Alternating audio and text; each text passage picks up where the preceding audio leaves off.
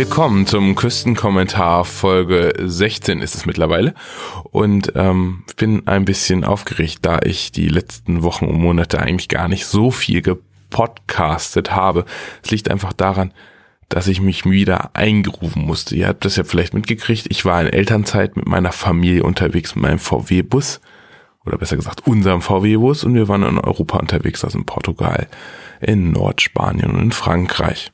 Jetzt sind wir wieder zu Hause und ähm, wenn man so drei Monate weg war, dann muss man sich erst wieder so ein bisschen eingerufen. Aber jetzt mal zum Thema. Heute möchte ich nämlich dem Namen Küstenkommentar alle Ehre machen und auch etmal mal was kommentieren. Und ähm, die Themen heute sind zum Beispiel Seenotrettung, was mir ganz ähm, am Herzen liegt, und so ein bisschen Entschleunigung, also quasi das, was ich so ein bisschen auf dieser, dieser Reise gelernt habe, sollen heute unsere Themen sein. Vielleicht noch ein bisschen Housekeeping vorweg. Ich bin jetzt auch, oder der Podcast ist jetzt auch auf Spotify zu hören. Damit habe ich mich, darum habe ich mich jetzt gekümmert. Ähm, und ähm, da könnt ihr den quasi jetzt auch hören. Das ist alles kostenlos ähm, und macht das einfach nur für Ruhm und Ehre. Ähm, okay, fangen wir mal mit dem ersten Thema an und das heißt ähm, Seenotrettung.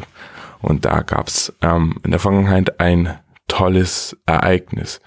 Und ähm, das lief unter dem Thema mehr Menschlichkeit. Ähm, da haben halt bei uns im Ort quasi drei Leute, die heißen Alexander Westermann, Olaf Hayes und Ulf Brenner etwas organisiert. Ähm, wir wollten eine Menschenkette machen oder die, die drei haben sich gedacht, wir machen mal eine Menschenkette bei uns ähm, am Hafen. Das ist so ein kleines Dorf. Ich glaube, die haben noch nicht mal 1000 Einwohner, vielleicht wenn Touristen da sind. Ähm, haben halt gedacht, wäre ganz nett, ähm, wenn sich so ein paar Leute finden, die einmal um den Hafen, um das, um, um, um den Hafen quasi so, sich da quasi einmal rumstellen und ein Zeichen setzen. Die Kernaussage ist, ungeachtet wie Europa die Flüchtlingsfrage politisch lösen will, darf es nicht sein, dass Menschen durch Unterlassung oder aktiv ertrinken lässt. Das, das ist ein das ist ein harter Satz, ähm, weil ihr wisst ja vielleicht, ähm, dass im Mittelmeer ganz viele, ganz viele Menschen ertrinken. Und ähm, das hat die Leute dazu bewegt zu sagen, hey, wir, wir hier an der Küste, wir setzen ein Zeichen und ähm, wir machen eine Menschenkette um, um den Hafen herum. Und da habe ich mir gedacht, da gehst du natürlich auch hin. Ähm, das möchte ich auch unterstützen.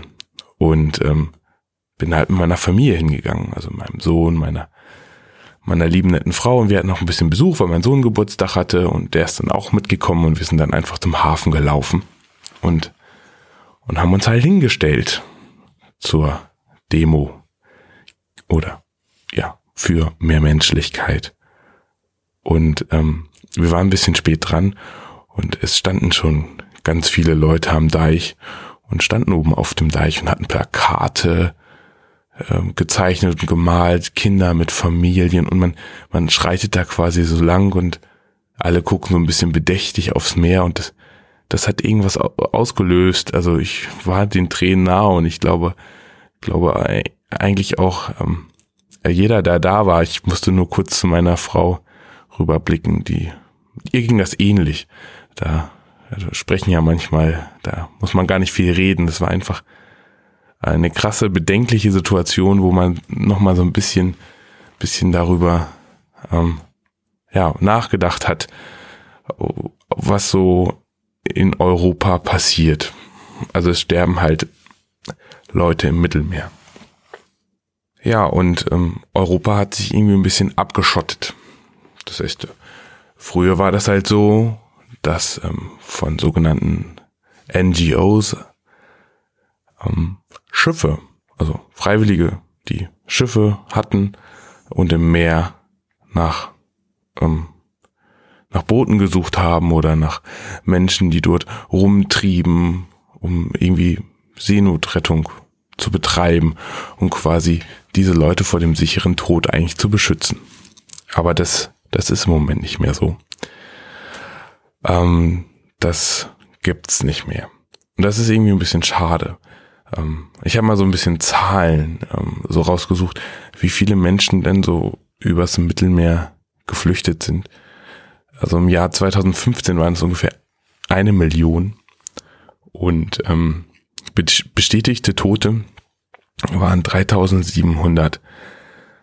Ähm, 2018 ähm, haben es jetzt nur noch äh, 45.000 ähm, geschafft, allerdings mit 1500 Toten.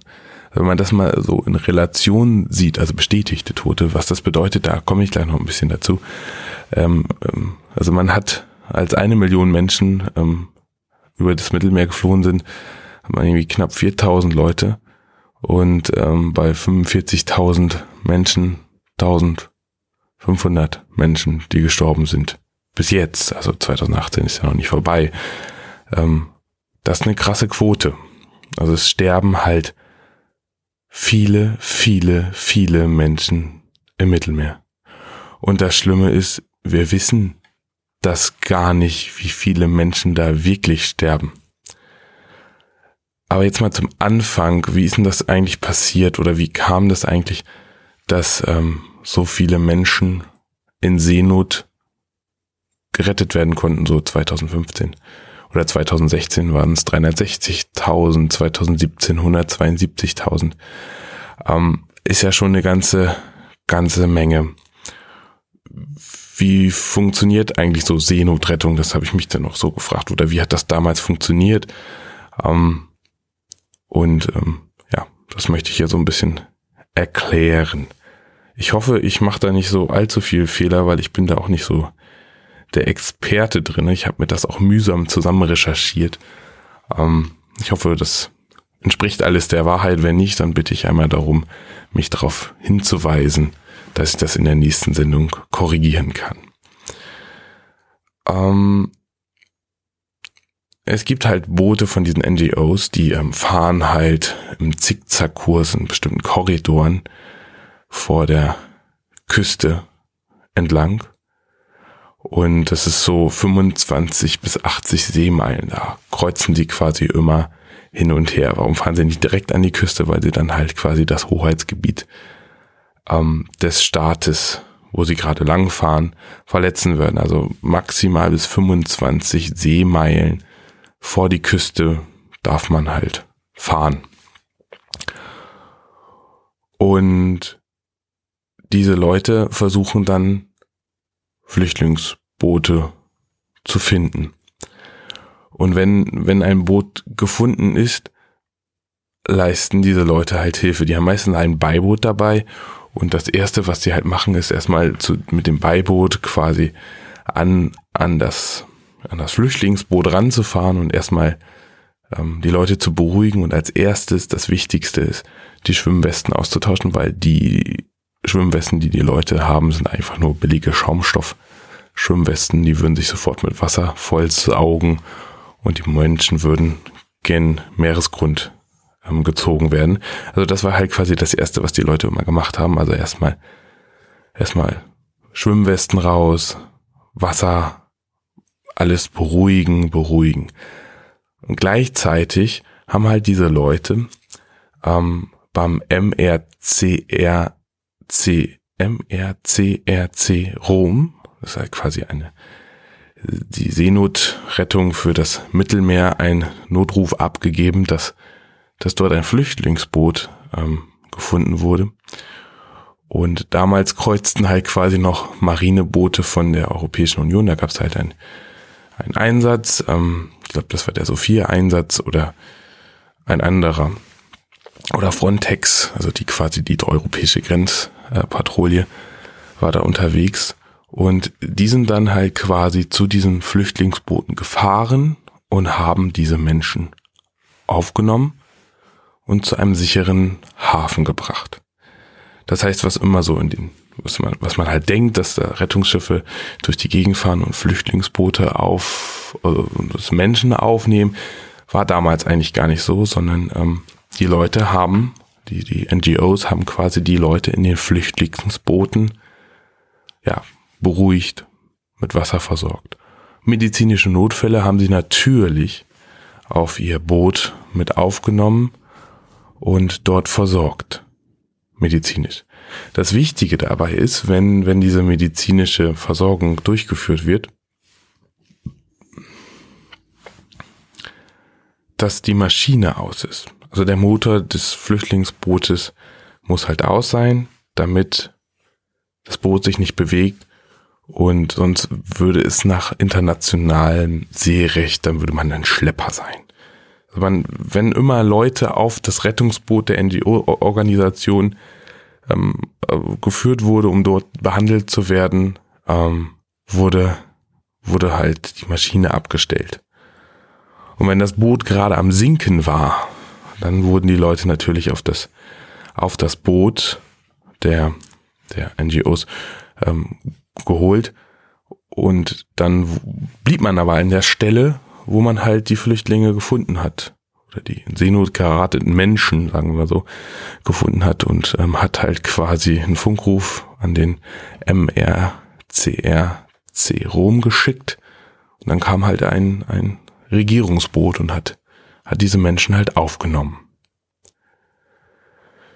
Ja, das, das ist, das ist quasi das, was die Leute gemacht haben.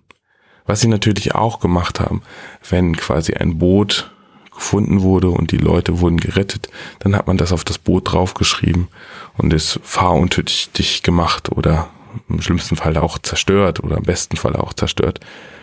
Ähm, das kann man deuten, wie man will, weil früher waren die Flüchtlinge halt noch auf festen, festen Booten und nachdem die zerstört wurden, waren es nur noch Schlauchboote, das, was die Todeszahl natürlich drastisch in die Höhe gebracht hat.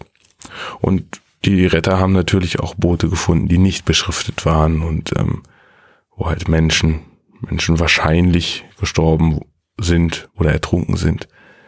Also das gibt's halt auch und ähm, es gibt einen tollen Podcast, ähm, ähm, der heißt Vrind. Da gibt's eine Folge, wo ein, ein, ein Seenotretter darüber berichtet, ähm, wie der Alltag so auf so einem Boot war. Und es ist total spannend, sich das mal anzuhören und was für Gefühle, was für Gefühle da halt sind, wenn, ja, wenn, wenn halt Menschen im Wasser liegen oder was das für ein Gefühl ist, wenn auf einmal die Leichensäcke ausgehen.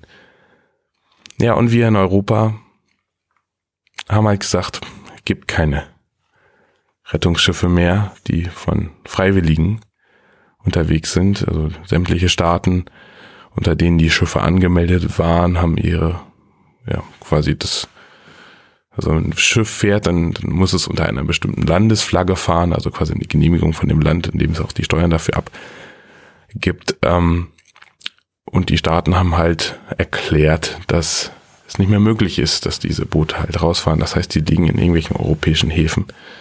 Ich glaube, heute ist das letzte oder vorgestern, ich weiß es nicht genau, ähm, ähm, vom Staat Panama quasi wurde die Flagge entzogen, so dass so dass ähm, keine Flüchtlingsboote mehr unterwegs waren. Und jetzt komme ich halt zu den Toten, weil wenn diese Flüchtlingsboote, die NGO-Boote unterwegs sind, können die natürlich zählen, wie viele Menschen auf dem Wasser sterben. Also wenn sie eine Leiche sehen, dann wird das halt in die Statistik mit aufgeführt. Ähm, jetzt, wo diese Boote halt nicht mehr fahren, weiß man das nicht mehr, wie viele Menschen da sterben. Man sieht halt nur die Leute, die ankommen und wie viele Menschen dort sterben, sieht man nicht. Ähm, es gab sogar eine, äh, ich glaube, eine, eine Organisation hatte, ich, ich weiß nicht, ich glaube, es war Sea-Watch oder so, ähm, die hat sogar Aufklärungsflugzeuge gehabt, die die Küste halt abgeflogen sind und haben geguckt, hey, sind da irgendwelche Boote, wo wir, wo wir Leute hinschicken müssen oder, oder sind da irgendwelche Leute im Wasser und ähm, sterben da gerade Menschen. Ähm, diese Flugzeuge dürfen auch nicht mehr fliegen. Und ähm, dementsprechend wissen wir gar nicht mehr, wie viele Menschen wirklich im Mittelmeer ertrinken. Also, weil wir quasi keine Seenotrettung mehr anbieten. Oder die Europa keine Seenotrettung mehr anbietet beziehungsweise Deutschland keine Seenotrettung mehr anbietet. Und die Leute, die es freiwillig gemacht haben, dürfen es nicht mehr machen. Ist nicht so cool. Und der Alexander Westermann, Olaf Hayes und Ulf Brenner, denen war das klar und haben halt gesagt, das kann nicht mehr so weitergehen. Das ähm, dass das so ist und haben halt diese Demonstration organisiert. Und ich möchte mich persönlich nochmal bei diesen, bei diesen Menschen bedanken und sagen, das habt ihr ganz, ganz toll gemacht, dass so viele Menschen, es waren über 2000, die sich, die sich da auf den Deich gestellt haben und haben halt demonstriert. Ihr müsst euch das vorstellen, wir leben hier auf dem Lande. Hier gibt es kaum Menschen. Und wenn, wenn diese Leute das schaffen, über 2000 Menschen aus ihren Sofas hochzukriegen und zu sagen, wir stellen uns da auf den Deich, dann ist das eine Leistung, die, die, die ist uner, wirklich, macht mich sprachlos und finde ich einfach nur, finde ich einfach nur beeindruckend. Und ich wollte jetzt einfach mal mit diesem Küstenkommentar darauf aufmerksam machen und sagen, hey Regierung, hey Europa, macht mal was dagegen. Ich, ich rettet diese Menschen, die sterben da und da jedes jedes Menschenleben ist ist da wichtig. Ich kann, kann ja nur eine kleine Anekdote erzählen. Ähm, ich arbeite im Krankenhaus und ähm, da war halt ein Mensch ähm, ähm, draußen im Park, der hat halt geweint und wenn man da halt äh, langläuft, dann sagt, fragt man halt, hey, kann ich dir irgendwie helfen? Und ähm, er ist halt auch quasi übers Mittelmeer geflohen und hat mir halt seine Story erzählt, dass, dass, dass, dass er beim Rettungsversuch ähm, quasi, dass, sie sein, dass seine Tochter quasi aus seinen, seinen Armen ähm, gerissen wurde. Er hatte keine Kraft mehr, seine Tochter festzuhalten, seine zweijährige Tochter. Sie ist einfach ertrunken. Und er wurde gerettet und, und eine eine größere Tochter von ihm auch. Aber diese Menschen sind traumatisiert und haben alles zurückgelassen und da kann man, da fehlen einem die Worte. Und damit sowas nicht an den europäischen Grenzen weiter passiert, wollte ich jetzt einfach das mal sagen. Hui. So. Äh, erstmal sacken lassen. Ich glaube, ich muss jetzt mal ein kleines Tänzchen machen, damit ich ein bisschen bessere Laune kriege, weil ich bin gerade ein bisschen depressiv deswegen. Vielleicht nicht depressiv, aber um jetzt den Bogen zu kriegen zu meinem zweiten Thema, ist, glaube ich, ein bisschen schwierig. Ähm, ich versuche es trotzdem mal. Ähm, ich war halt mit meinem VW-Bus unten an der Mittelmeerküste und das sind halt Traumstrände und da machen die Leute Urlaub und das habe ich natürlich auch gemacht. Ähm, in Portugal, in Südportugal. Und ähm, ich hatte da, glaube ich, in den letzten Folgen schon drüber gesprochen, ähm, wie schön Portugal ist und wie arm es auch ist und, ähm, und so weiter. Aber was ich halt auf dieser Le Reise gelernt habe, ist halt mein Gang runterzuschalten und einfach mal ohne Zeit zu leben und, und alles ein bisschen mehr zu genießen.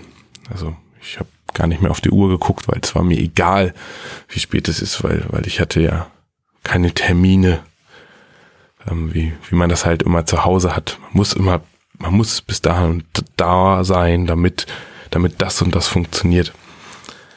Ähm, ja, und wenn man so eine Reise macht, das verändert natürlich auch äh, einen persönlich.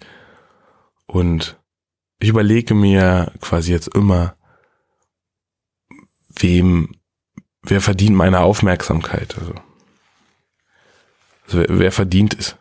Ähm, ich sag nicht, ich muss unbedingt das und das, weil ich das muss, sondern ich überlege mir halt, muss ich das wirklich?